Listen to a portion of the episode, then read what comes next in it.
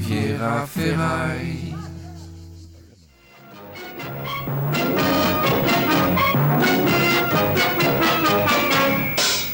Je t'envoie le ballon et tu reçois le ballon. Tu m'envoies le ballon et je garde le ballon. Ballon, ballon, ballon. Même dans la vie, on court. Bon les gars, euh, ça va pas du tout là. hein, euh, je, veux- je veux que vous mettiez tout dans la deuxième mi-temps là. hein, euh. Julien, Ouais, je veux bien que tu embrasses le front des joueurs à la Barthez, mais, mais pas les adversaires et, et pas pendant le match. mais l'arbitre, l'arbitre, je peux quand même. Non, Oh merde. pas pendant le match. Mathilde, c'est quoi ces tirs de vieille? Tape au fond Tape au fond, je suis pas ton père Allez, on y va Rico, bon Rico, très belle, très belle lucarne, bravo. Mais dans notre camp, c'est moyen. Mais c'est c'est Footix qui me fait peur. Oui, c'est pas une raison, Rico, écoute. Régis et Fabien, bon. Euh, le barbecue, c'est cool, mais en pleine surface de réparation, c'est moche, hein Alors un petit effort. Pourtant, il y avait de la bière. Oh là, et bon. C'était pourtant une bonne première mi-temps. Et François, euh, je t'ai vu recevoir une mallette avec euh, l'autocollant FIFA. hein. Oui. Je pense pas que c'était des flyers. Non, c'est moche. c'est du bitcoin, c'est du bitcoin, ça vaut plus rien, ça vaut plus rien. Fais croquer les copains au moins. Bon, vous l'aurez compris, cet épisode de Nanarland est sur le football. Je mets Générique. les pieds où je veux, Little John. Et c'est souvent dans la gueule.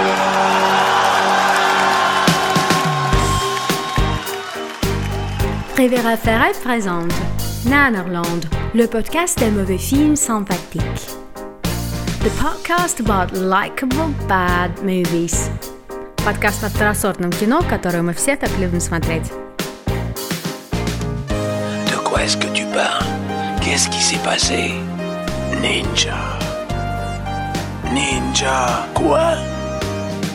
Ninja? Le tueur est un ninja Alors tu es convaincu? Je n'y comprends plus rien. J'ai peur de faire le moindre mouvement.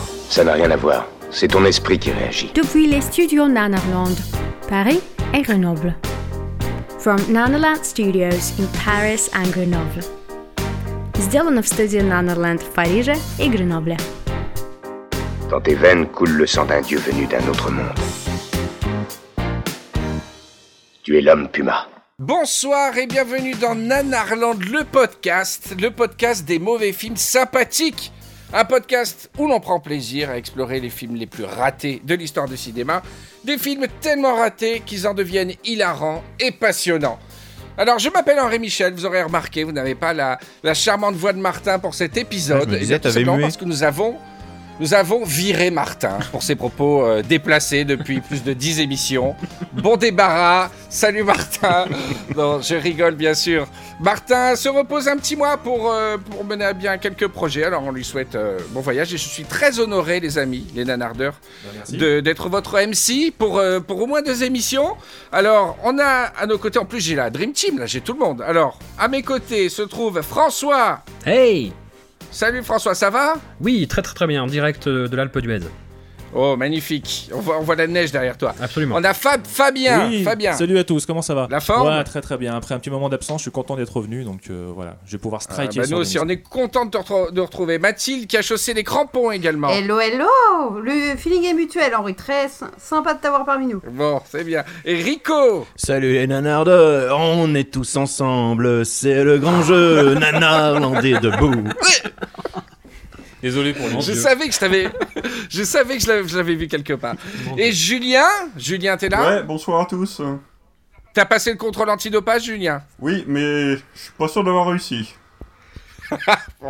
Et on a enfin Régis euh, qui est là. Hello, C'est toi qui portes le brassard, Régis? C'est moi le brassard, ouais. Capitaine. Bon, c'est bien. Alors, on va parler du Capitaine football. Euh, alors, euh, euh, Est-ce que le football, les gars, euh, donc moi je suis un peu le candide de, de l'épisode, hein, est-ce que le football a, a souvent été euh, euh, représenté dans les nanars? Est-ce que c'est un sport qui a bonne figure dans le nanar? Eh ben, je dirais que non, en fait. Ah, pas tellement, pas tant que ça. Non, c'est étonnant, hein, mais euh, D'accord. en fait, on a, on a dû faire quelques recherches. Enfin, moi, de mon côté, j'ai creusé un peu pour trouver des, un vrai nanar de foot, quoi. Sur le site, on doit avoir deux ou trois films, pas plus, qui évoquent le nanar. Et euh, je pense qu'on va avoir pas mal d'inédits ce soir. Parce que Ah, euh, on, a cool, fait des ça. recherches, on a cherché des trucs. Et on a essayé euh, voilà, de- d'explorer euh, dans, dans des endroits assez reculés pour trouver du nanar. Mais même les films, Ah en, bah, une- les films en général sur le foot sont pas légion non plus. Hein. Faut dire ce qui est. Donc euh, les nanars du coup par conséquent sont un peu plus réduits. Mais C'est vrai, c'est vrai. Alors c'est une sélection d'autant plus précieuse. Je suis très curieux de connaître vos premiers films. On commence par qui? Qui, qui, qui est volontaire pour commencer? C'est toi qui vois, c'est toi le boss. C'est moi qui, c'est moi qui décide. Euh, alors je voudrais écouter en premier François pour me mettre dans l'ambiance. Ok, très bien. Euh, bah déjà pour commencer, je souhaitais prévenir les auditeurs que cette chronique représente un défi en soi, puisqu'elle regroupe deux éléments qui me sont particulièrement hostiles, le football, du coup, et la comédie française. Je, je travaille dans un cinéma qui passe beaucoup de comédies françaises, j'ai vu par petits bouts Les Tuches 3, Camping 3, La Famille Bélier, plus d'une trentaine de fois chacun. Et la patrie t'en Voilà. remercie. Voilà, mais j'espère bien. Autant vous dire qu'avec la Coupe du Monde et la programmation autour de la fête du cinéma, du 1er au 4 juillet, je m'apprête peu ou prou à passer un mois en enfer. Alors je me suis dit que tant qu'à souffrir, autant me préparer psychologiquement avec l'une des comédies françaises footballistiques les plus éprouvantes jamais tournées, là je pense que mes camarades voient de quoi je parle, Le Fureur en folie de Philippe Clair. Oh. Voilà. Alors il faut commencer par présenter le réalisateur, qui est un véritable phénomène comique en activité à peu près du milieu des années 60 jusqu'aux années 80, qui est réputé pour avoir plusieurs cordes humoristiques à son arc, et pas des moindres.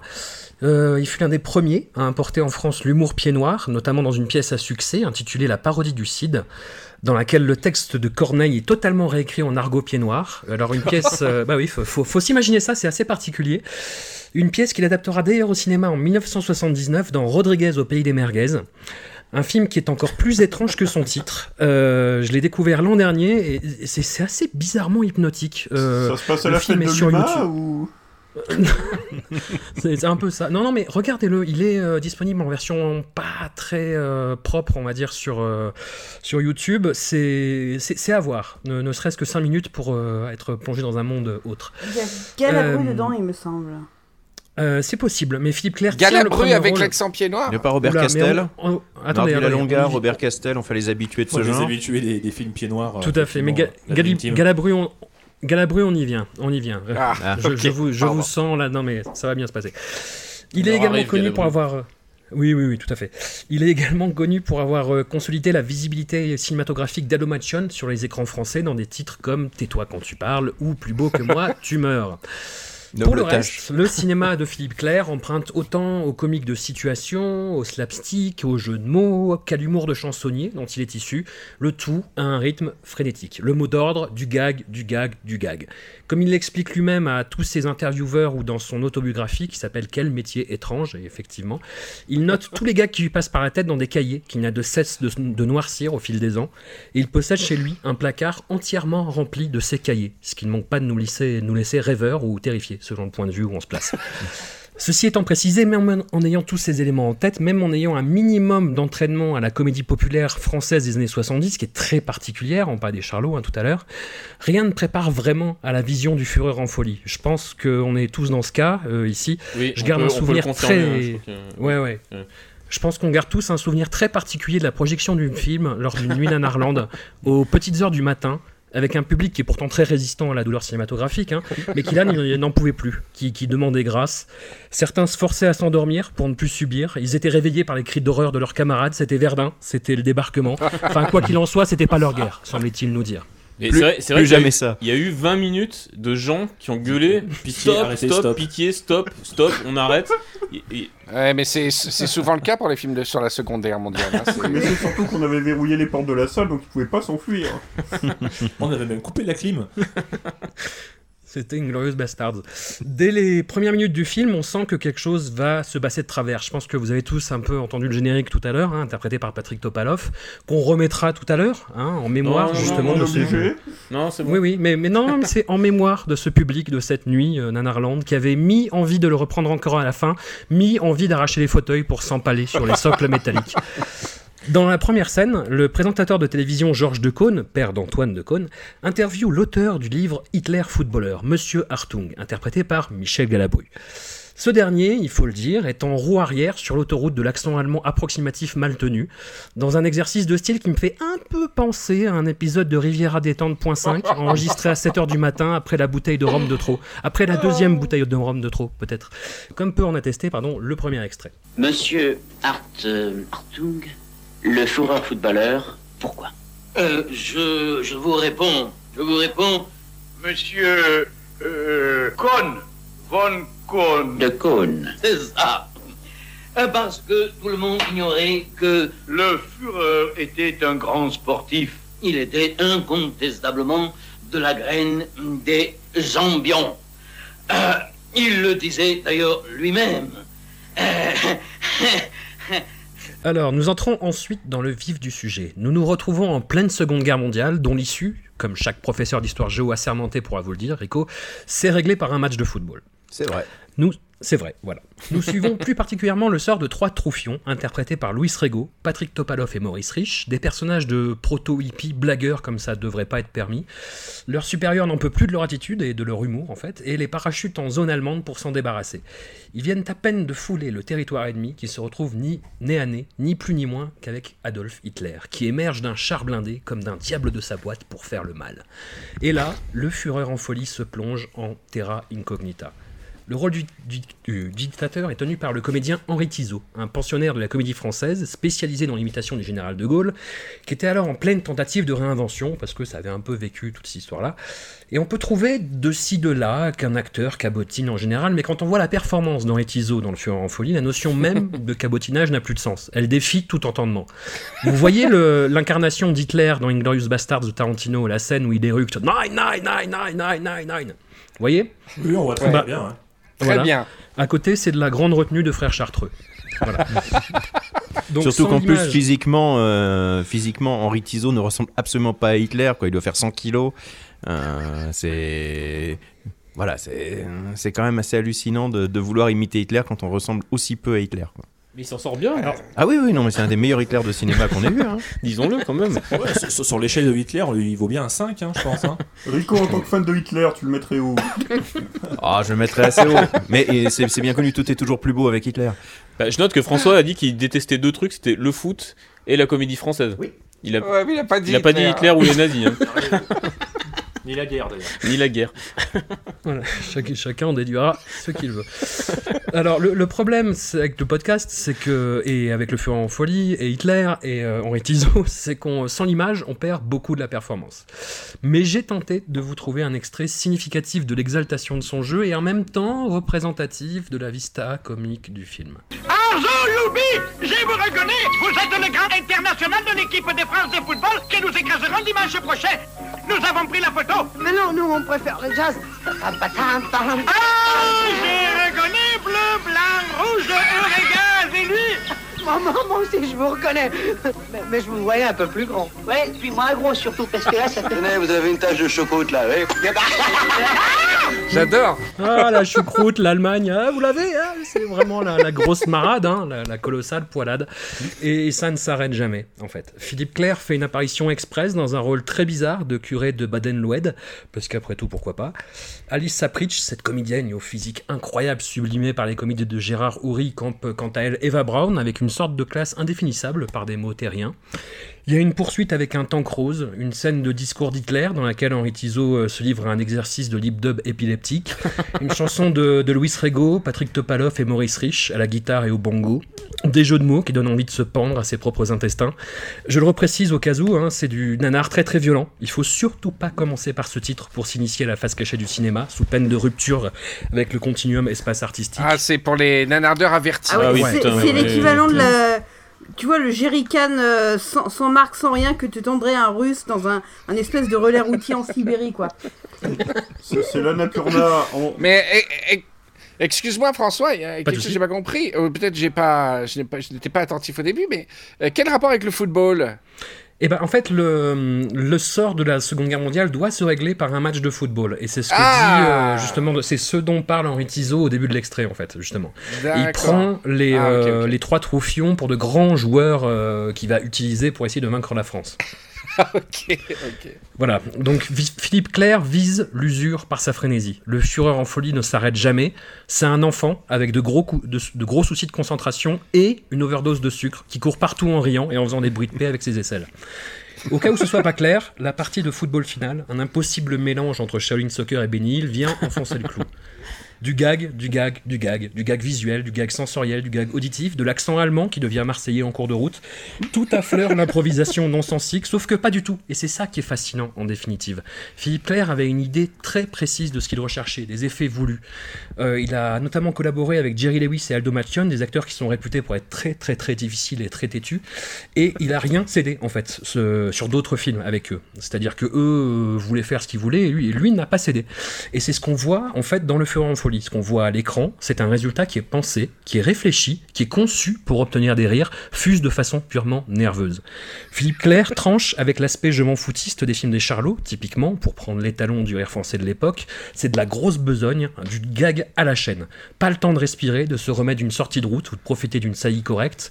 Le cinéma de Philippe Clair a vieilli en mal, parce que nous nous retrouvons face à des gags très très datés, hein, comme on a pu l'entendre, mais aussi en bien, parce qu'il s'agit d'une des rares tentatives de comédie slapstick radicale à la française, un peu, je dis bien un peu, comme les premiers films de Zucker, Abraham Zucker.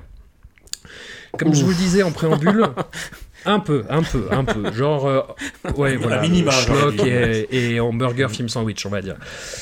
Comme je vous le disais en préambule, je vois beaucoup, beaucoup, trop de comédies françaises contemporaines, en particulier depuis l'hégémonie dictatoriale du genre sur les années 2010. Ce qui est dramatique, c'est à quel point, c'est de voir à quel point tous ces foutus films se ressemblent en fait. Et quand une comédie française s'illustre par sa médiocrité, de à bras, à bras ouverts à bad buzz, il s'agit quasi sy- systématiquement de produits très très désagréables, mal aimables, dont les maladresses politiques vont très mal vieillir. Le Fureur en folie a au moins le mérite d'avoir le cœur à peu près au bon endroit, pour prendre une expression des Américains, et ses pincées d'humour communautaire sont totalement inoffensives maintenant. Sa visée demeure de la même qu'un Chaplin dans Le Dictateur, transformé, euh, toute proportion gardée bien sûr, Trans- Oui, oui. transformé, calmons-nous. On parlait de sortie de route, là, euh. Je suis content d'être pas dans le même hein, endroit que vous à ce moment-là. Il y a Transformer la fille. Chaplin qui m'appelle, il veut te casser la gueule. Désolé. Je sais. Donc le but c'est de transformer la figure terrifiante d'Adolf Hitler en pur bouffon, de le démettre de son piédestal pour le ravaler à une figure grotesque, inconséquente. Ce processus de dédramatisation passe par la farce la plus dépenaillée dans un rythme claudiquant du fait de sa narration répétitive et épuisant de par son hystérie. Sa vision, encore une fois, c'est une expérience à mener entre mercenaires aguerris de la chose nanar, parce que personne n'est vraiment prêt pour ce film, ou même pour réécouter son générique une deuxième fois dans le même podcast. Je t'envoie le ballon et tu reçois le ballon. Tu m'envoies le ballon et je garde le ballon. Ballon, ballon.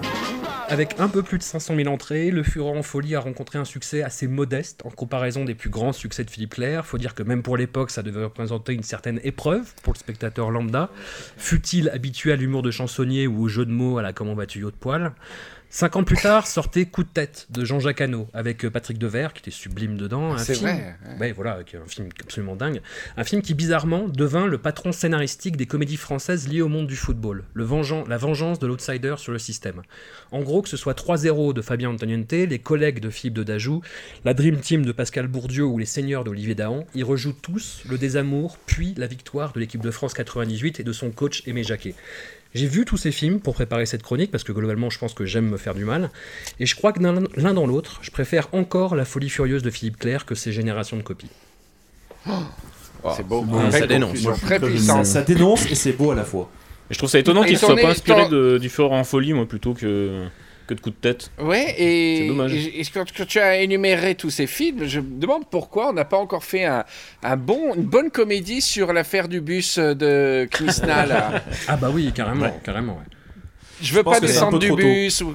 Mais, euh, c'est trop tout soon. Je pense à un huis clos avec Nils Serestrup, André Dussolier. Et Laurent Dutch. ouais, voilà. Pascal Et, Grégory. et surtout pas Samina Seri parce que euh, il est trop gentil pour ça. Et en fait, c'est c'est la ce qu'il série a- que tu laisses dans le bus, il mange tout le monde, je crois. Tu- Euh, tu une petite remarque d'ailleurs sur les, sur les films de, de Philippe Clair, en fait. Euh, il est très difficile de les revoir parce qu'ils sont à peu près tous bloqués par son producteur de l'époque, Tariq Benamar, euh, suite à des, des embrouilles euh, financières et aussi humaines. Euh, c'est le, le producteur bloque en fait la, la ressortie de quasiment tous tous les films de Philippe Clair en DVD.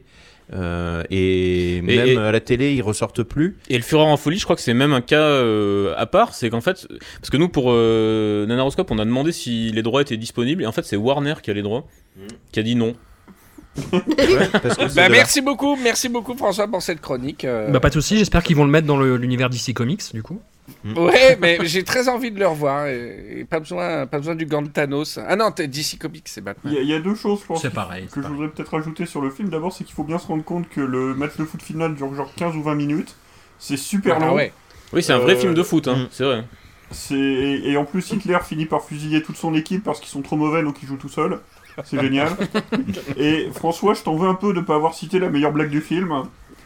Donc c'est au début, c'est. Hitler qui se présente euh, à la douane euh, de la frontière polonaise. Le douanier lui demande Vous avez quelque chose à déclarer? Et Henri Tizot répond Eh, y a la guerre La guerre Ce sera le mot de la fin pour le Fureur en folie. C'était beau. Alors, je voudrais qu'on revienne sur quelque chose d'un peu plus sérieux, peut-être d'un peu plus euh, euh, édifiant, hein, d'un peu plus éthique. Et je vais demander pour cela à Richard de nous Mhm. donner une leçon d'éthique et de morale. Éthique et morale, tout ça fait. ensemble, Richard et éthique, mais bon, euh, je, suis, je suis curieux de voir le résultat. Eh ben, eh ben, je vais vous parler du plus gros budget de l'histoire du cinéma français de l'année 2013. Je vais vous parler de 25 millions d'euros dépensés à bon escient. Je vais vous parler d'un film euh, qui, bah, qui est un petit peu la- le, le plus grand flop du cinéma français avant Valérian, puisqu'il s'agit d'United Passions. Ah. Bon L'histoire de la FIFA, euh, qui a été réalisée par Frédéric Aubertin. Donc euh, en 2013, il est sorti en 2014 en fait. euh, donc on- il est plutôt daté de 2014. Et donc c'est un, un film absolument hallucinant. Parce que Ouais. comme je vous ai dit, il, a fait, il avait donc un budget de 25 millions d'euros. Et il a fait, euh, il est sorti euh, donc euh, triomphalement aux États-Unis sur, un, sur un circuit de salle où il a fait royalement 918 dollars de recettes. non. Bon, sur 10 salles. Ah, ça fait quand même 91,8 dollars euh, Oui. par salle. C'est pas mal. C'est-à-dire que quand Ah, j'ai, En gros, ça fait même pas 10 entrées par salle. en gros, quand j'ai acheté pour préparer ce, cette, euh, cette chronique, euh, j'ai acheté le DVD euh, sur Amazon à le chiffre 9,90€. je crois que je dois représenter 3% du chiffre d'affaires du film. Non, en fait, il a culminé au total à 170 000 dollars worldwide. Parce qu'en France, il est sorti prudemment en DVD. euh, il a fait un flop absolument partout. Euh, les, les critiques ont été euh, absolument assassines sur, ce, fi- sur le film. parce que euh, il y a un, un journal américain, le Guardian, qui a quand même titré que c'était un excrément cinématographique. Ah ouais. Et euh, alors, et pourtant, hein, dedans, vous avez Gérard Depardieu, vous avez Sam Neill, vous avez Tim Roth, vous avez quand même euh, donc euh, 25 millions de budget pour vous raconter 100 ans de l'histoire de la plus pure et de la plus noble association jamais créée pour Non, le non, bien de l'humanité. FIFA, la FIFA. La FIFA, la Euh, FIFA. si tu- oui. Euh, si tu veux de moi, t'es gentil de pas me voler mes gags euh, avant que j'ai eu le temps de les faire, merci. Pardon. Et donc, bah non, ben voilà. Euh, alors, petite remarque sur ce film, euh, sur les 25 millions de- d'euros, il semble que 90% du budget était financé par la FIFA elle-même. Et les 10% restants, suite, hein, on va dire, à, à l'intervention de Gérard Depardieu et à quelques amitiés par le Conseil cinématographique de l'Azerbaïdjan. qui a placé quelques billes dans le film. Bah, avec une copro comme ça, je comprends pas que ça ait pas marché. Quoi. Pas Et d'ailleurs, en fait, sur la recette- quand même. Hein. Ce qui est assez rigolo, c'est que sur la recette finale qui a fait environ donc euh, 150 000 euros sur le sur le monde, hein, euh, puisque chez nous c'est sorti en DVD, euh, 80 à 85 des 150 000 euros viennent de Russie. Euh, oui, Gérard Depardieu Mais le en a une réalisateur, apprécier l'art, hein, de toute façon. Mais le, Dernier le petit réalisateur détail, Frédéric euh, Aubertin est un ami de Depardieu. Il a, il a co-réalisé oui, je vais en son- reparler son film avec justement, lui. oui, parce que c'est le, le réparateur des Ah, films de Depardieu quand ça va pas. C'est, il, il a travaillé sur Le Masque de Fer, il a travaillé sur San Antonio. Je vais en reparler de Frédéric Urburtin parce que c'est un mercenaire du cinéma et c'est un type en fait euh, qui a vraiment pas de bol parce que je pense que derrière euh, c'est un type qui est un, un bon technicien et qui est euh, foncièrement, euh, foncièrement le gars qu'on appelle quand il faut quand il faut réparer un film qui prend l'eau. Mm. Mais il s'est embarqué avec ce film dans une dans une catastrophe. Il s'est fait déposséder de son film en fait comme il l'a avoué dans dans une interview. Alors d'ailleurs le Ouais, film mais- Ouais, le film par lui-même, juste, il est moins intéressant que son histoire, en fait. C'est un nanar plus par son histoire que par le film lui-même, parce que c'est une espèce de gros téléfilm ripolliné euh, avec euh, les gros budgets, euh, on, recon- on reconstitue 100 ans d'histoire. Alors, il y aura quand même quelques scènes assez rigolotes dedans, mais globalement, je conseillerais pas forcément de se taper le film. Quelques extraits suffisent pour se donner une idée, et puis surtout de, euh, de voir un petit peu l'étendue du, du désastre du film. Je te, je te coupe, mais c'est Oui. vrai que c'est un nanar de concept en fait. Ah oui. C'est ça surtout. C'est ça qui est rigolo. C'est euh, c'est le concept lui-même qui est, qui est complètement dingue, plus que, plus que le résultat quoi. Et, mais en fait. Après, moi, ce que je peux, que je- ce que je peux conseiller, c'est de se renseigner sur toutes les casseroles de la FIFA en amont de la vision du Et film et de voir le film après. Oui, et, voilà. là, et là, En on fait, hallucine. Peu- attendez, parce que 40% petit- de- oui, pardon, vas-y. 40% de- des entrées du film doivent avoir été faites par les juges euh, qui traitent des, des cas de la FIFA et qui sont allés comme une comédie, quoi. Et alors en fait, il faut savoir que le film est sorti aux États-Unis. Euh, donc trois jours après l'inculpation de Seb Blatter pour l'attribution de la Coupe du Monde au Qatar.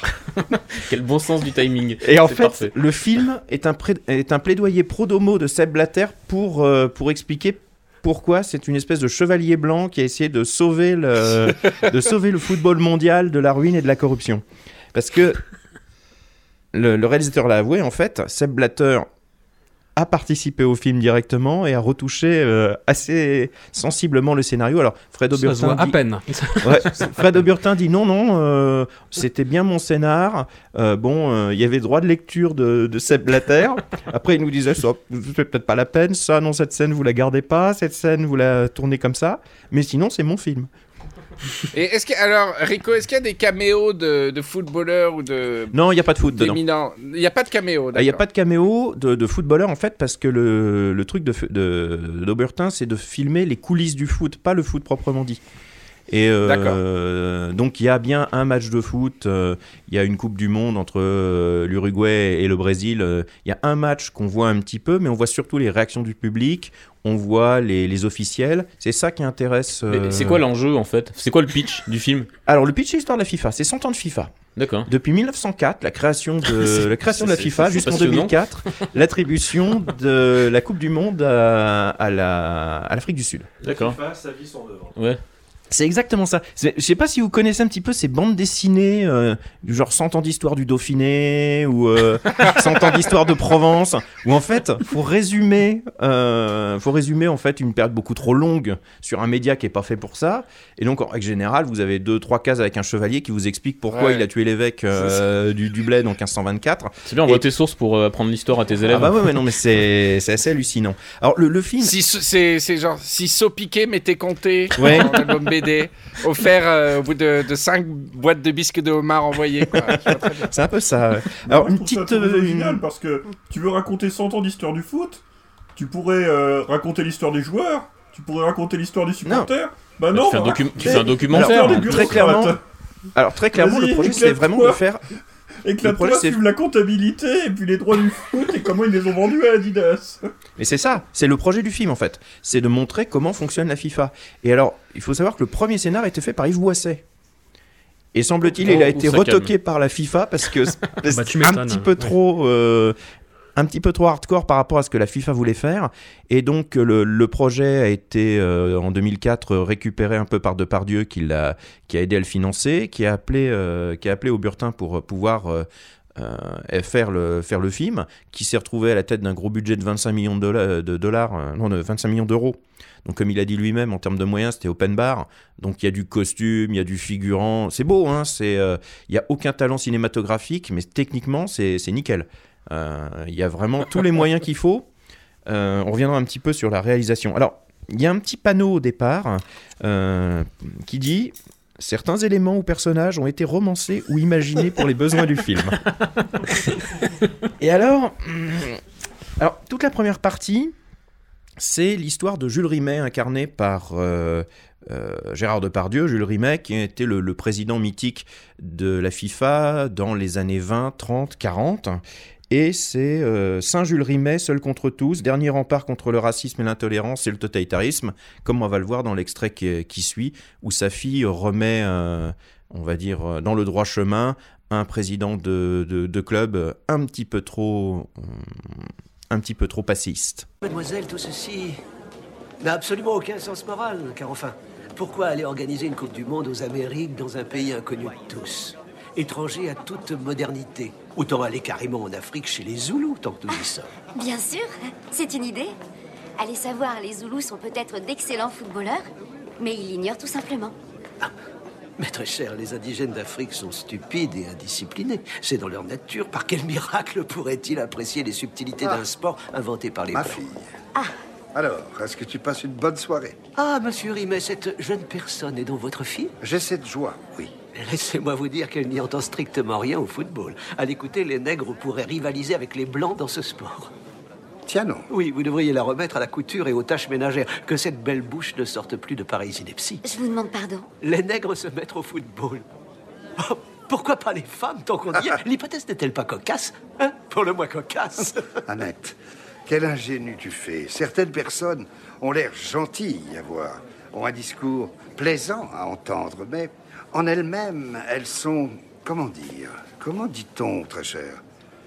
Pourri. Jusqu'à l'os. C'est ça.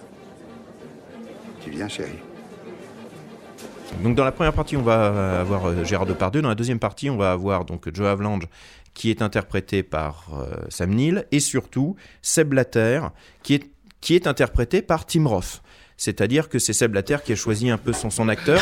Alors moi, je, préviens tout de suite que si un jour on fait Nanarland le film, je veux être interprété par Idriss Elba. Par Michel Bouquet Non, non, ce sera Idriss Elba ou Audrey Florio, vous choisissez, mais ça sera, c'est mon choix. Et c'est- Je pensais à Halle Berry, mais. aussi, à libérer, je veux alors, bien. par contre, pour que ça se fasse, euh, faut que tu, faut que tu fourches 25 millions de dollars pour le film. hein. On n'a rien sans rien, Rico. Je sais bien, je sais bien. Et euh, Il y a des contacts en Azerbaïdjan, ça va. Oui, on va voir ça euh, avec, les, avec les bons contacts. Alors, ce qui est vraiment fou, c'est que le, à partir du moment où il y a euh, Tim Ross qui incarne Seb Blatter, c'est vraiment le film n'est pas fait pour défendre la FIFA, il est fait pour défendre Seb Blatter.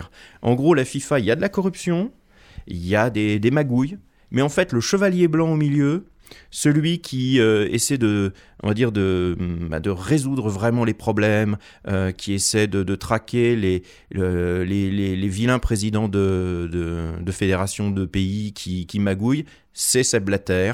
Euh, c'est un type super sympa. Quand il n'y a plus d'argent dans les caisses, personnellement, il va payer tout le monde. Le matin, il salue les femmes de ménage euh, en arrivant au bureau. Mais dis-moi, c'est consternant de vérité Ah mais moi j'ai voulu l'épouser euh, Seb Blatter après ce film. euh, C'est. Alors il y, a- y y des scènes hyper kitsch en fait parce que Fred Auburtin.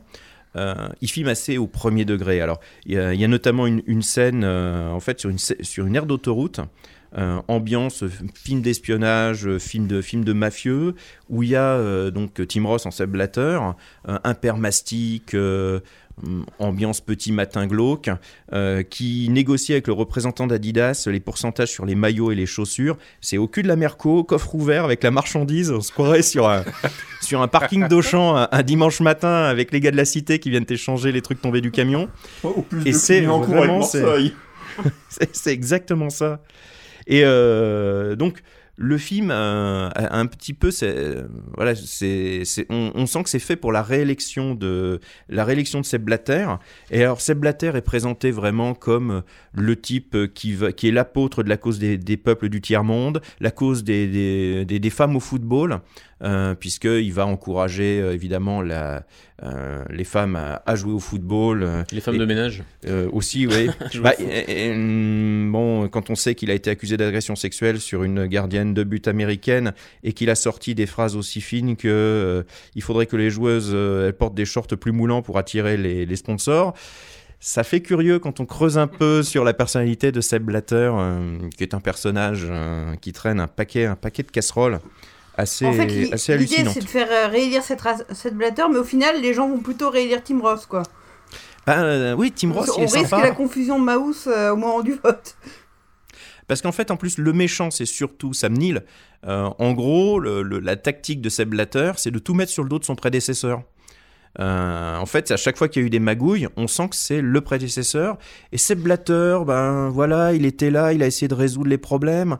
Euh, quand il vraiment, il a été obligé de couvrir des trucs, c'était par fidélité. Il y, a- une scène assez hallucinante euh, où il reçoit un petit peu tous les présidents de fédération. On se croirait dans Spectre avec la, réunion justement du Spectre et tous les tous les gars qui sont là en train d'écouter les rapports. Et euh, il dit Je sais qu'il y a eu des affaires de corruption, je connais les traîtres. Et on s'attend à ce qu'il appuie sur un bouton pour qu'il y en ait un qui soit livré aux piranhas. euh. C'est exactement cette ambiance-là. Et le tout filmé avec un premier degré, mais intégral, avec une naïveté. Tout est entrecoupé en fait de scènes où il y a des gamins de quartier. Ça a l'air d'être filmé à Marseille, puisque Fred Auburtin est de Marseille et assez fier de son équipe. C'est des, minots de Marseille en fait, au pied des immeubles, face à la mer, qui font un, un match de foot.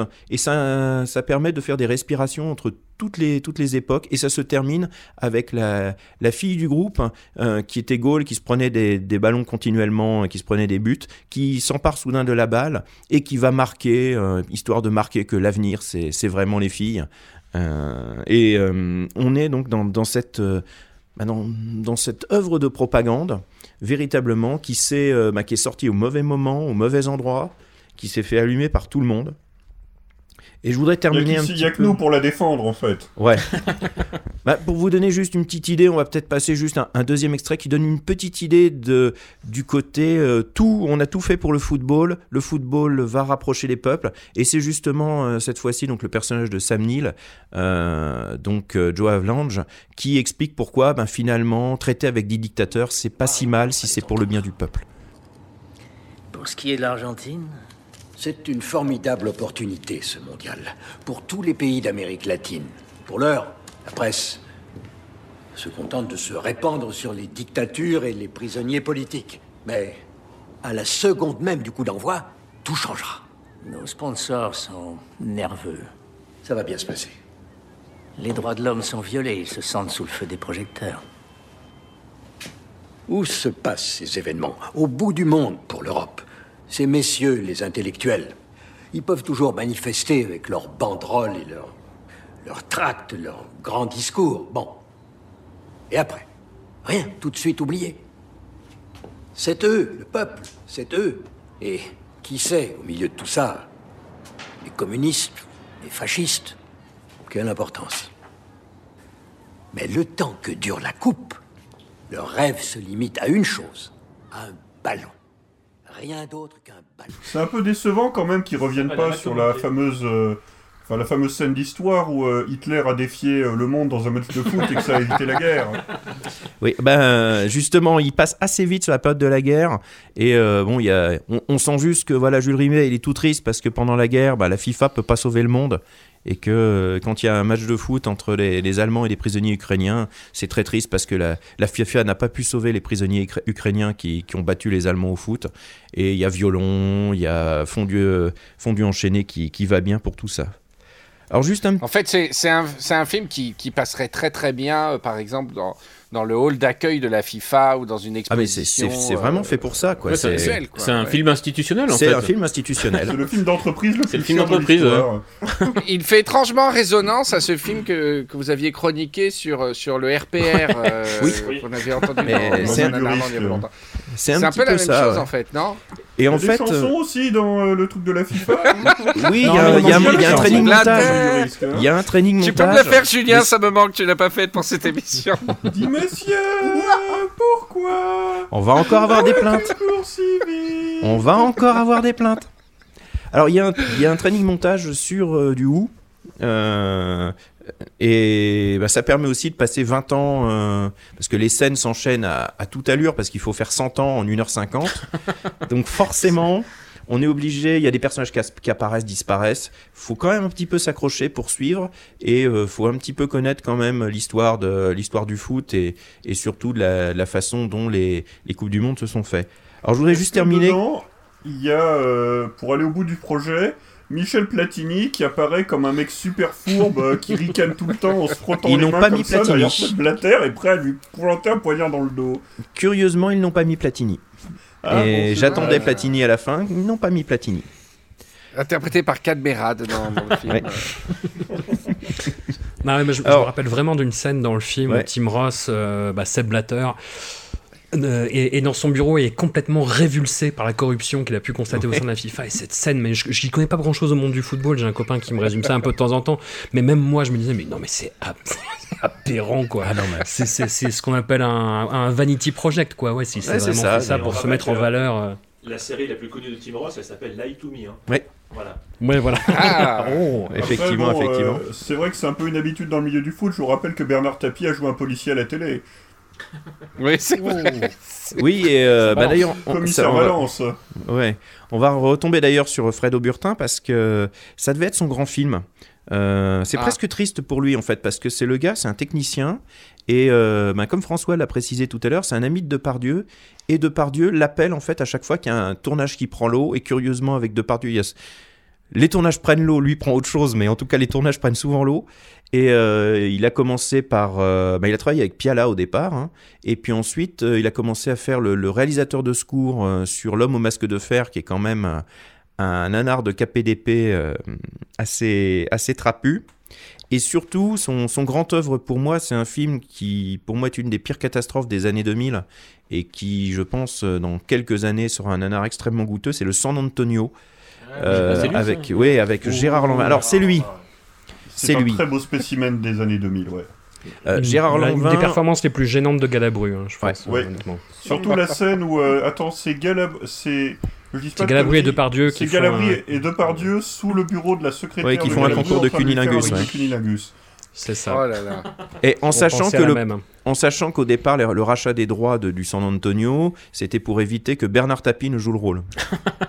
Ça partait d'une bonne intention. Ouais, c'est Claude Berry qui avait racheté le rôle à Frédéric Dard, enfin qui avait racheté le, la série. Et alors le, le il l'avait racheté pour un, un jeune réalisateur tout fou euh, qui était parti en vrille avec le film. Ça devait être Depardieu qui devait d'abord jouer euh, San Antonio. Puis finalement euh, Depardieu s'est dit non, en Béruche serait mieux. Ils ont appelé Gérard Lanvin qui a l'air désolé pendant tout le film d'être là. Et surtout, bah, Fred Auburtin, ils l'ont appelé en fait pour réparer les dégâts. Et ça a toujours été son truc, lui. C'est-à-dire, il arrive, il y a un truc qui est en, vrac, qui est en ruine.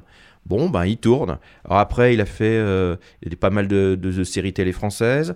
Euh, il, a, hum, il a fait un, un segment de la série Paris Je t'aime, un autre truc publicitaire sur Paris. Et semble-t-il que sur ce projet, en fait, il a été appelé directement par, euh, euh, par Depardieu parce que le, le scénario n'arrivait pas à se faire. Et que, euh, bah, voilà, il a fait son truc en mercenaire. Et ce qui est un peu triste, c'est que depuis, bah, il a plus, plus rien fait. Et quand on le voit dans, son, dans le making-of en fait, du DVD, c'est un gosse avec, à qui on a offert enfin tous les moyens de faire un super film. Il était content de son film, il s'est fait casser scénario, partout. quoi. Film qui est, qui est quand même sorti au Festival de Cannes. hein. C'est-à-dire qu'il a été, il, a, il est palmé. C'est-à-dire que vous avez le petit logo avec la palme, sélection du Festival de Cannes. Depardieu a fait pression sur Thierry Frémaux euh, pour qu'il soit sorti au Festival de Cannes et Thierry Frémaux a dit après, ouais, bon, bah, on refuse pas grand-chose à Gérard Depardieu, quoi. euh. Et puis le casting euh, légitimait une montée des marches. C'est ça, Mais, effectivement. euh, moi, en ce moment, j'ai un petit problème, c'est que euh, j'ai une peinture qui est qui- qu'il faudrait reprendre chez moi parce qu'il y a eu Oui. une infiltration d'eau qui venait d'au-dessus parce que Alors- ma voisine, mais c'est une nazie, mais c'est pas- c'est pas- Ton Frédéric. Auburtin, il pourrait me faire un truc pour moi Oui, alors pas de souci, je te. Si tu cherches sur internet, j'ai son profil Lin- Lindekin, euh, tu peux le, tu peux l'avoir pour pas très cher pour euh, essayer un petit peu de rester propre et digne et de, de, de, Julien, de, de réparer quelque chose. Julien, tu vas nous créer des problèmes parce que d'abord Sami Nasseri, ensuite un ami de l'Azerbaïdjan. Ouais. Tu tiens vraiment à ce qu'on ait besoin de bodyguard euh, à la sortie de chaque émission. hein. Bah, euh, là, non, cette fois-ci, c'est plutôt les Corses, à mon avis, qui vont nous en vouloir. En tout cas, merci Rico, merci. Tu m'as vraiment adouci ma vision de, de Tim Ross.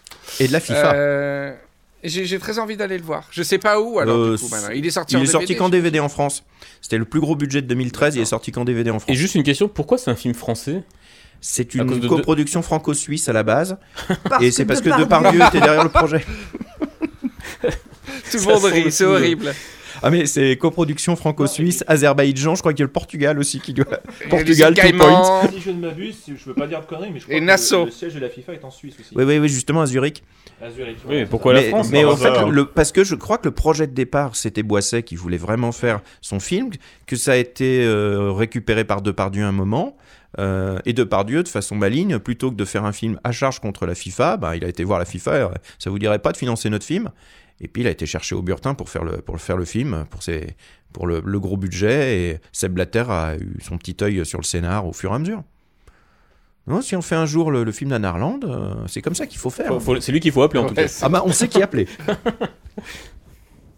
Ok, ok. Alors après ce- cette euh, leçon, euh, leçon d'éthique autour de la FIFA, qui nous a fait euh, voyager en Corse et en Suisse, euh, on, va, on va aller du côté de nos amis les animaux pour un film qui me fait très envie au niveau du titre. Et c'est Régis qui va nous en parler. Alors euh, oui, bah, le titre euh, donne pas mal de- d'indices. Donc c'est Soccer Dog 2, championnat d'Europe. Waouh Ouais. Moi, J'ai essayé de regarder euh, Airbud 3 World Pup. mais Ouais. Et ben, j'ai- en fait, j'ai lâché au bout de 25 minutes. hein. Mais c'est un peu le. Je te En fait, remercie. c'est un peu de la Airbud 3 Exploitation en fait, euh, Soccer Dog 2. parce que du coup, il y a. C'est en un gros, titre- si je c'est un comprends titre chargé de euh, promesses Il y a parce deux que films de chiens qui. Il y, a, il y a deux films de chiens qui jouent au foot, c'est ceux-là quoi. Enfin. Euh, après les Chaventuriers de Noël, le, le nanar alimalier, c'est ton truc quand même. Ouais. Bah Ah, ouais, merde, mais en même temps, en fait, c'est ce qu'on disait tout à l'heure. C'est euh, quand j'ai c'est fait une recherche par film sur le foot. Et, et ça ressort assez vite quand même les films de les films d'animaux.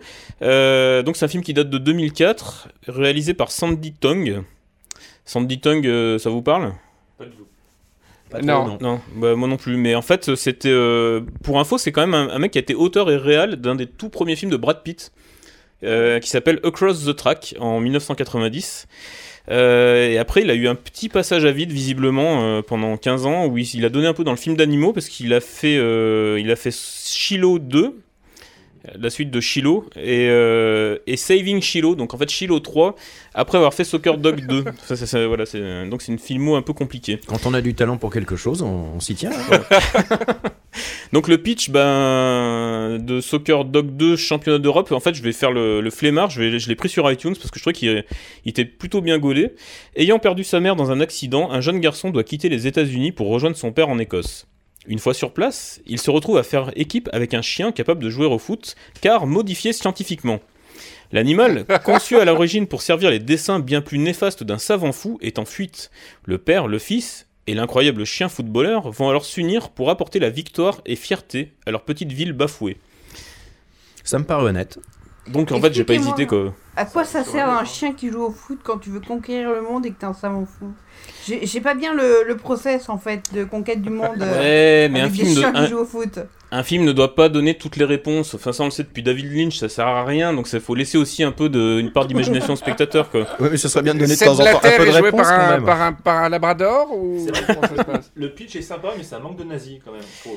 C'était mon seul regret. Voilà. j'ai tapé chien plus nazi plus foot et il y a rien qui est sorti. Donc euh, après, il faut faire des choix quoi dans la vie. Euh, voilà, donc en fait, euh, alors après ils zappent quelques trucs. euh, le résumé, euh, notamment le fait que parce que vu que soccer en anglais c'est soccer, foot, euh, le en fait le méchant de l'histoire s'appelle Alex Foot. Euh, mais du coup, ça marche pas très bien euh, dans la version française parce que Alex Foot va jouer au football. euh, c'est bon, voilà, ça fait partie des quelques. Il combat pas les Tortues Ninja non plus. hein. quelques trucs foireux du truc. Euh, c'est un sosie de David Hallyday, donc il y a un petit côté euh, troublant. Euh, donc ça c'est de- dans ce que dit pas le. Est-ce qu'à un donc- moment, les, gentils lui disent What, faire, what a fair foot? Oula, alors il- le film va loin, mais faut j'ai envie de dire, faut pas déconner quoi. C'est du foutage de gueule quand même.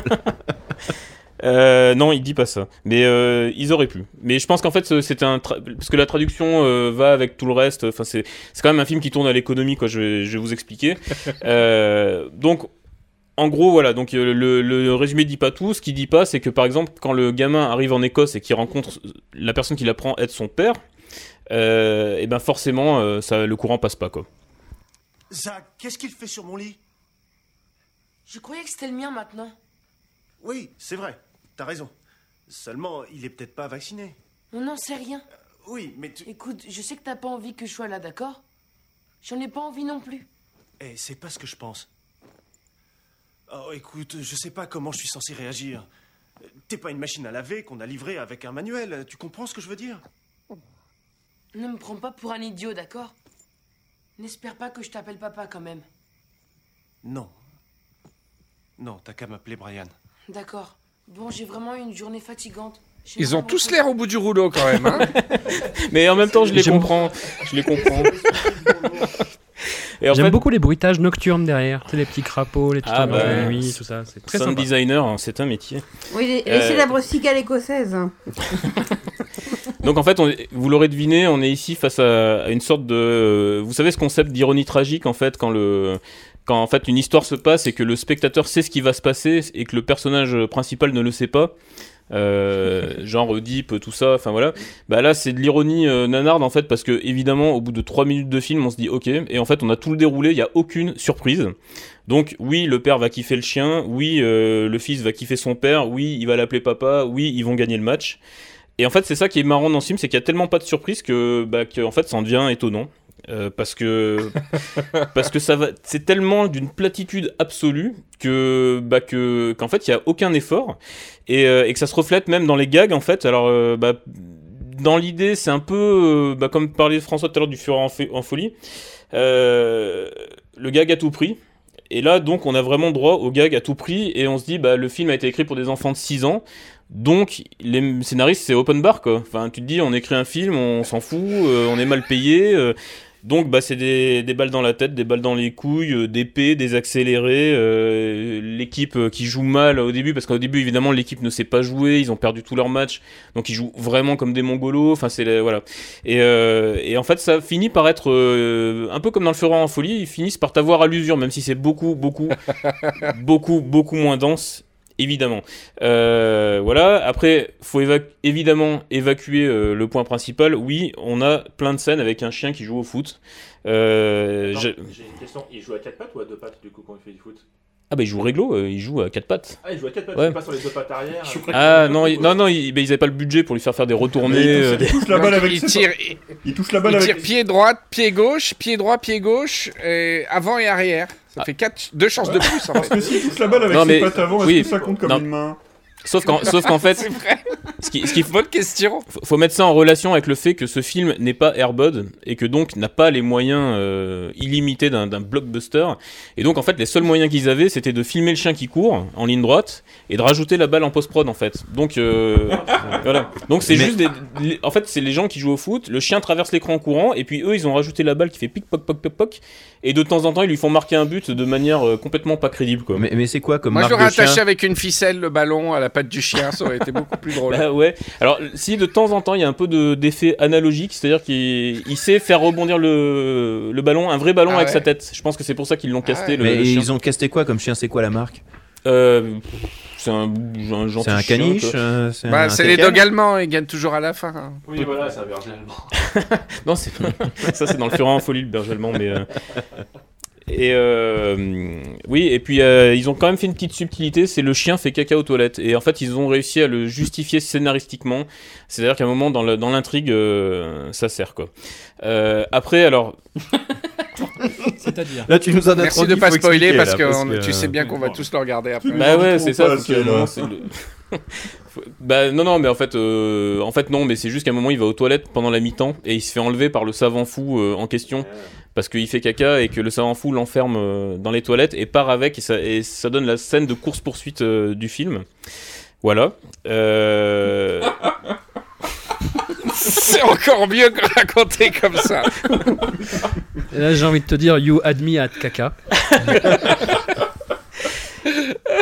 Donc, euh, alors, Soccer 2, Soccer Dog 2, championnat d'Europe. Championnat d'Europe, je vous le dis tout de suite, c'est une grosse arnaque euh, aux petits enfants naïfs. Parce que là, c'est vraiment une technique de d'enfoiré, quoi. C'est-à-dire qu'en fait, il n'y a pas du tout de championnat d'Europe. C'est juste qu'à un moment, euh, Alex Foot est champion d'Europe et remet sa coupe en jeu avec le père de, adoptif de Zach. Et, euh, et donc, le- tout le championnat d'Europe tient dans le fait qu'en fait, ils vont essayer de jouer pour gagner la coupe, mais l'objet, quoi. Après, ça se passe. euh, Ah, ah ouais, ouais. Voilà, donc, donc ça se passe juste dans un, dans un terrain de foot de quartier. euh. Alors j'ai une petite question euh, au, au cas où quelques nanardeurs n'iraient pas regarder le film. Ça m'étonnerait beaucoup, les mais joueurs euh, du camp adverse ne sont pas euh, ch- choqués de voir un chien ou est-ce qu'il y a des chiens dans le camp adverse? Non, non, non, c'est il y a qu'un chien, c'est Kimball. Ah, c'est comme euh, ouais. C'est un peu Didier le film, mais avec un chien, en fait. Parce que Didier, c'est avec un chat. C'est Didier inversé, quoi. Ouais, Ouais, voilà. Euh, Et du coup, non, en fait, ça choque personne.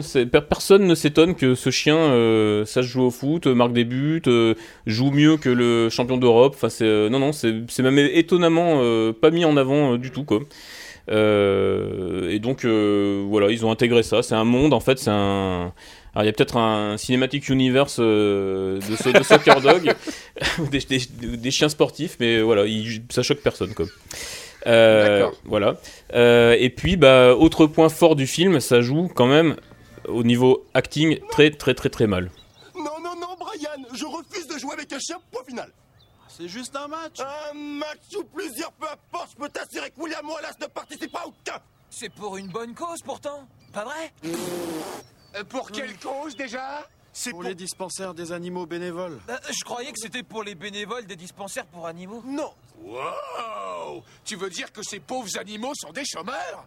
Personne ne m'a dit qu'on faisait ce match pour récolter de l'argent. Où est-ce qu'on s'inscrit? S'il vous plaît, vous pourriez arrêter de parler d'argent. Personne n'est au chômage. Nous jouons un match pour aider les animaux de Portersburg. Alors, Willy, c'est oui ou non? Eh bien, je suppose que les animaux sont humains aussi. Hein Ah, c'est tout en retenue, hein. Voilà. Alors, alors, autant sur le premier extrait, ils avaient l'air dépressifs, mais là, on dirait Ah qu'ils ouais, ont là. pris de la coke dans des, dans des On dirait des dessins animés du Club Dorothée. euh, C'est c'est Olivier Tom.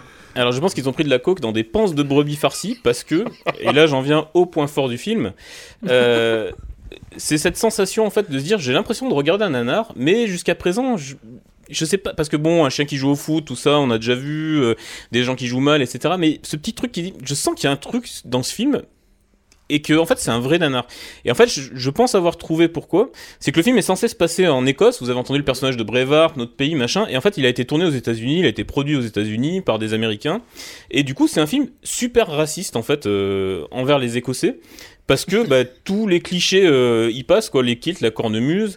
Donc euh, pendant le foot, match de foot, euh, les mecs distribuent des panses de brebis farcies euh, aux spectateurs.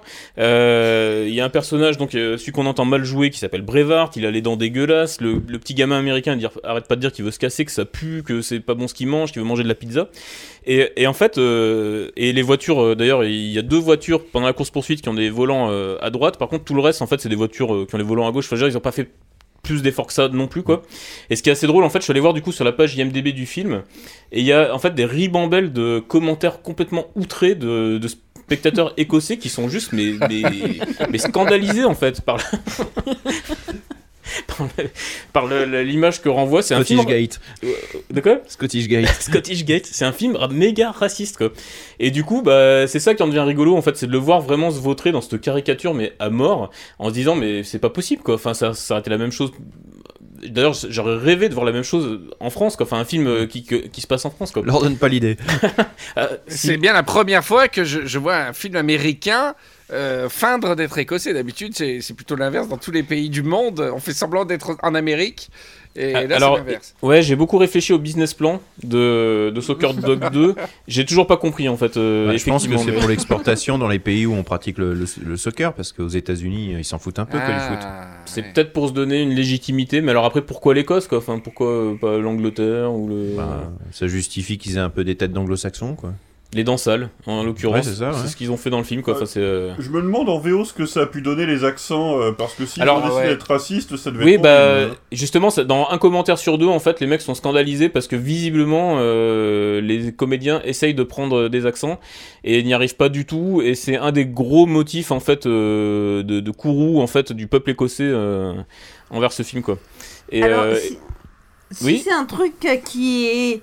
euh, qui flotte your goat, si je peux me prendre l'expression anglaise, si c'est un truc que vous aimez bien et qui vous fait euh, démarrer dans les nanars, il y a une comédie, alors qui est pas forcément euh, fantastique, mais qui s'appelle North, avec un enfant qui va chercher des parents, alors c'est peut-être pas North, qui va chercher ses parents adoptifs dans le monde entier, donc il va faire 10 minutes là, 10 minutes là, 10 minutes Texas, 10 minutes Alaska, 10 minutes Paris, etc.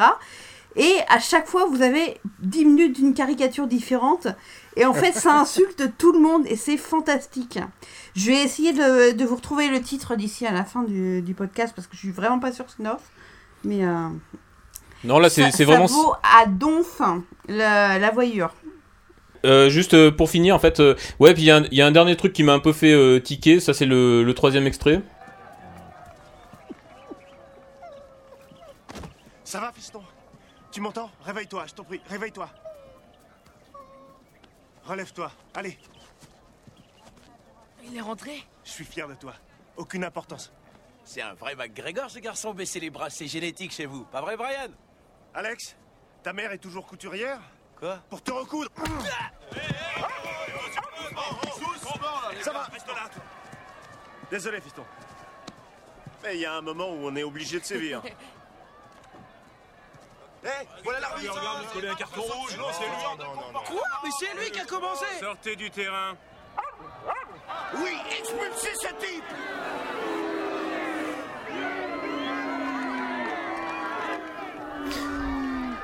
Voilà, et donc ça c'est en fait c'est le père de Zach qui tire un énorme coup de boule à Alex Foot. Et du coup, l'arbitre met un carton rouge et met un carton rouge en fait à, à Alex Foot qui a fait tomber euh, qui a fait tomber le petit. Et je me suis dit que ça prophétisait un petit peu le, bah, le Zidane Gate en fait en 2006 où Zidane s'était fait sortir euh, sur carton rouge pour avoir mis un coup de boule euh, à quelqu'un qui l'a insulté et que en fait ça mériterait presque de enfin ça serait presque un truc pour euh, pour réviser le truc et se dire mais il y a peut-être une erreur d'arbitrage quoi. Parce que là dans ce film qui est plein de bons sentiments et ben c'est quand même le mec qui a mis le coup de boule, qui reste sur le terrain, et peut-être que l'issue en fait euh, de France-Italie en 2006 en, aurait été tout autre si l'arbitre avait vu euh, Soccer Dog 2 championnat d'Europe. Voilà. il y a de la dénonce. C'est mon cri du cœur. Bah merci Régis. Alors vra- vraiment celui-là euh, m'a aussi donné envie de le voir. Euh, je crois que je vais me faire les trois en même temps. J'ai peut-être plus de mal avec. euh, Un multiplex. En même Ah temps, ouais. je couperai le son régulièrement de chacun des trois. Peut-être celui de Régis. euh, peut- non, peut-être peut-être celui de Richard me fait moins envie quand même. Non, non, on peut s'en passer en fait. C'est plus le- le- l'histoire du film qui est plus drôle que le film lui-même. Bon, en tout cas, j'ai appris beaucoup de choses. Je suis très content. Moi qui aime pas le foot, ben, je pense que je vais aimer les nanars de foot. Mais je crois que c'est. En fait, on, on peut le dire, on peut s'outer maintenant, mais c'est un peu le cas de tout le monde. Je crois qu'autour de cette table, il y a personne qui est Ah, vraiment si. fan de Yep, Si, toi si, si, il y en a un. Alors, moi je suis pas fan, je, je, je me renseigne un petit peu, je suis un peu au courant de ce qui se passe, mais je suis pas un fan ultime. C'est une marque de fabrique euh, Riviera Ferraille de ne pas être des aficionados du foot. Très bien, les gars. Bah écoutez, euh, est-ce que vous avez des petites recos euh, en cette fin d'émission Alors moi j'ai une assez grosse reco. Parce Ah. que vous savez que, bon, ici on traite des films. Mais si on part sur le nanar de foot, en fait, euh, il y a une série qui est vachement bien et qui est très nanarde. Hmm, je C'est vois une série sur le web, donc vous avez peut-être entendu parler. Ça s'appelle Euh, Les Faux sous la Cons. douche. Et c'est produit par Jean-Marc Morandini. Mais oui. Donc c'est Mais il y a eu un sc- scandale pédophile autour. là. absolument un scandale de casting avec des soupçons. Alors pour l'instant rien n'a été jugé, donc vous pensez bien que je vais éviter cette fois-ci de nous attirer des ennuis. Oui, merci, oui. Mais en gros, donc l'histoire, c'est censé suivre une, une équipe de jeunes en banlieue qui, qui font une équipe de foot, sauf qu'ils sont nuls, mais ils ont une nouvelle entraîneuse qui va les mettre d'aplomb et qui va leur faire un truc. Bon, en fait, c'est surtout prétexte à des scènes de douche et à des scènes avec des gamins nus dans les vestiaires qui, euh, qui passent 5 minutes à pas s'habiller, en fait. Et toutes les scènes de douche sont filmées de façon à ce qu'on voit la tub à tout le monde. Euh, c'est à la limite du porno, hein, on va pas se voiler la face, mais tout le monde joue mal, euh, les scénarios sont complètement débiles, et surtout, bah, quand... enfin, essayer de faire passer ça pour une espèce de vraie web série, c'est quand même un peu difficile d'y voir autre chose que du porno, en fait. Ouais, bah alors, quitte à regarder du porno autour du football, moi j'ai une petite reco, je sais pas si j'ai le droit.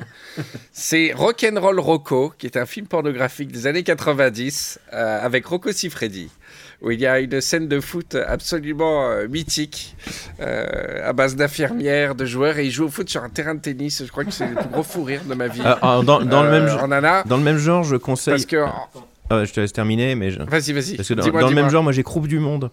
Euh, Ah, oui. Je, je crois que c'était avec la Cicciolina où le concept c'était pour faire gagner l'équipe d'Italie, il fallait épuiser tous les autres, euh, les joueurs de toutes les autres équipes.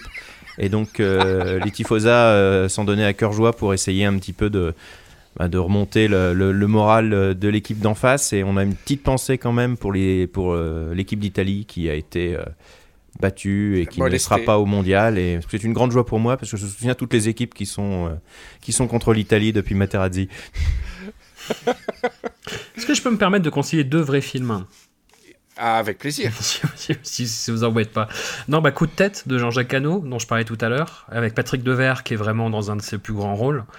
Euh, Enfin, qui est vraiment incroyable dedans. Enfin, qui, est- qui, Ouais. qui, qui, qui flamboie de charisme, mais euh, dans toutes les scènes, surtout dans la deuxième partie qui est vraiment jouissive. Et puis Shaolin Soccer de Steven Shaw, qui est, qui quand même un énorme plaisir de spectateur, qui a peut-être un peu vieilli maintenant au niveau des effets spéciaux, mais c'est même pas gênant. Parce qu'il y, a- y un enthousiasme dans ce film, et c'est encore une fois une revanche de- d'outsider sur, euh, sur les salauds, sur tous les salopards qui pourrissent ce sport sûrement très noble par ailleurs. Mais voilà, non, c'est c'est Olivier Tom le film, fait par un des meilleurs réalisateurs euh, hongkongais en activité, Steven Shaw. Enfin, c'est- vraiment que du bonheur. C'est un poil misogyne, comme tous les Steven Shaw, mais c'est- vraiment un, vraiment un très beau film, très, Et, et du très coup, sympa. euh, les collègues et les seigneurs que t'as vu aussi, tu les recommandes pas? Oh la vache, les, les Seigneurs, c'est le plus regardable de tous ceux que j'ai cités. Le Antoniente 3-0, euh, c'est le meilleur Antoniente. Euh, J'étais assez surpris parce qu'il y a un scénar qui tient à peu près la route. Mais les collègues, oh la vache, comme ça, un pris un coup derrière la nuque. Déjà, je pense qu'à l'époque, c'était déjà pas très, euh, pas très fameux. Mais c'est. euh, non, c'est- une espèce de pantalonnade qui, a, qui a vraiment beaucoup, beaucoup vieilli au niveau de l'humour, là, pour le coup. Là, il y a des choses que je peux même pas raconter parce que ce serait pas. Enfin voilà, il y, a des- il y a tu- il y a des trucs, tu, tu sens que c'est des vannes et tu fais oh là là. et qui sont en plus des running gags dans le film, quoi. Enfin, c'est assez affreux. Et au passage, toi qui l'as probablement déjà vu à l'Alpe d'Huez, le film là qui va sortir sur l'équipe euh, féminine à Reims dans les années 70. euh, Ah, mais il est déjà sorti, plus le titre. que- Et je sais, il est déjà sorti Comme des garçons, ouais. Comme des garçons, voilà. Bah, Ça vaut quoi Bah, ça vaut, ça vaut pas grand chose parce que le, le- le gros problème du film, c'est que l'acteur principal, c'est Max Boublil. Et euh, enfin voilà, j'ai j'ai rien contre ce garçon. Bah, si ce n'est qu'il joue mal en fait, quoi. Qui- qui- Qu'on a déjà tenté l'expérience Mac Boublil à 2, 3, 4, 5 reprises. Et je vois pas pourquoi on persévère à lui donner Dans le sous-soleil, il était bien. Dans il le avait un petit rôle dans le sous-soleil euh, en fils de mafieux, euh, très très bien. Très Ah peut-être, peut-être. Mais là, c'est toujours ce même rôle de, de, de beau gosse, m'as-tu vu, euh, qui va prendre une leçon de la vie, qui va devenir un peu plus humble et toper la fille. Puis en plus, il y a un côté à la, elle est trop bien. Vous savez, le, je sais pas si vous voyez ce film où il y a une nana qui a juste des lunettes et une queue de cheval, et puis on lui enlève sa queue de cheval et ses lunettes, elle devient trop belle tout d'un coup. Là, il se passe la même chose. Et, enfin, Il y a une, Avec il y a de Boublil. cheval ce film n'est ni fait ni à faire. Non, c'est pas Max. C'est- ce film n'est ni fait ni à faire, quoi. C'est plein de bonnes intentions, mais l'enfer est pavé de bonnes intentions, comme toujours. Eh ben, écoutez, ça nous fait une grosse liste de visionnages, que l'on aime le foot ou pas. Euh, merci, Néna. Oui, dis-moi, Si Mathilde. je peux rajouter, euh, je vais terminer. Donc je confirme, le film dont je parlais était bien North. Et je vais encore plus vous vendre du rêve parce que je viens de me souvenir qu'en plus dedans, il y a Brossoulis en lapin rose. Et que c'est Mais un oui. des premiers films d'Elijah Wood. Mais oui, Ah oui, ouais. oui, oui, je, me rap- je me rappelle de ce truc, je me rappelle des visuels de ce film et de ne pas avoir du tout envie d'avoir eu de le voir. Ok, alors on rajoute Nort à la, à la liste alors, de, de ce qu'on a regardé. Bah merci des nanardeurs, Merci. ça, ça Merci. donne envie de, de voir plein de films autour du football, que l'on l'aime ou pas, je pense qu'on va bien se marrer quand même dans l'ensemble. Euh, on, on se donne rendez-vous pour le prochain épisode de Nanarland. Rendez-vous sur euh, nanarland.com. Est-ce qu'il y a des critiques euh, de ces films sur Nanarland Et ben il y a le Fureur en, Fureur le en Fureur en folie. est, surreprésenté. Ah, bah. Et Les autres non. Alors, n'oubliez pas, on n'en parle pas assez, mais les films sont tout aussi drôles à, à lire qu'à écouter. Les chroniques sont, sont tout le temps savoureuses. Rendez-vous également sur rivieraferraille.com euh, pour écouter les dernières émissions. Euh, on vous embrasse tous. Salut les nanardeurs et on part en musique avec Patrick Topalov encore? Ouais, pitié. Allez, allez, on chausse les crampons. À la semaine, à, à dans 15 jours les nanardeurs. Je t'envoie le ballon et tu reçois le ballon. Tu m'envoies le ballon et je garde le ballon, ballon, ballon.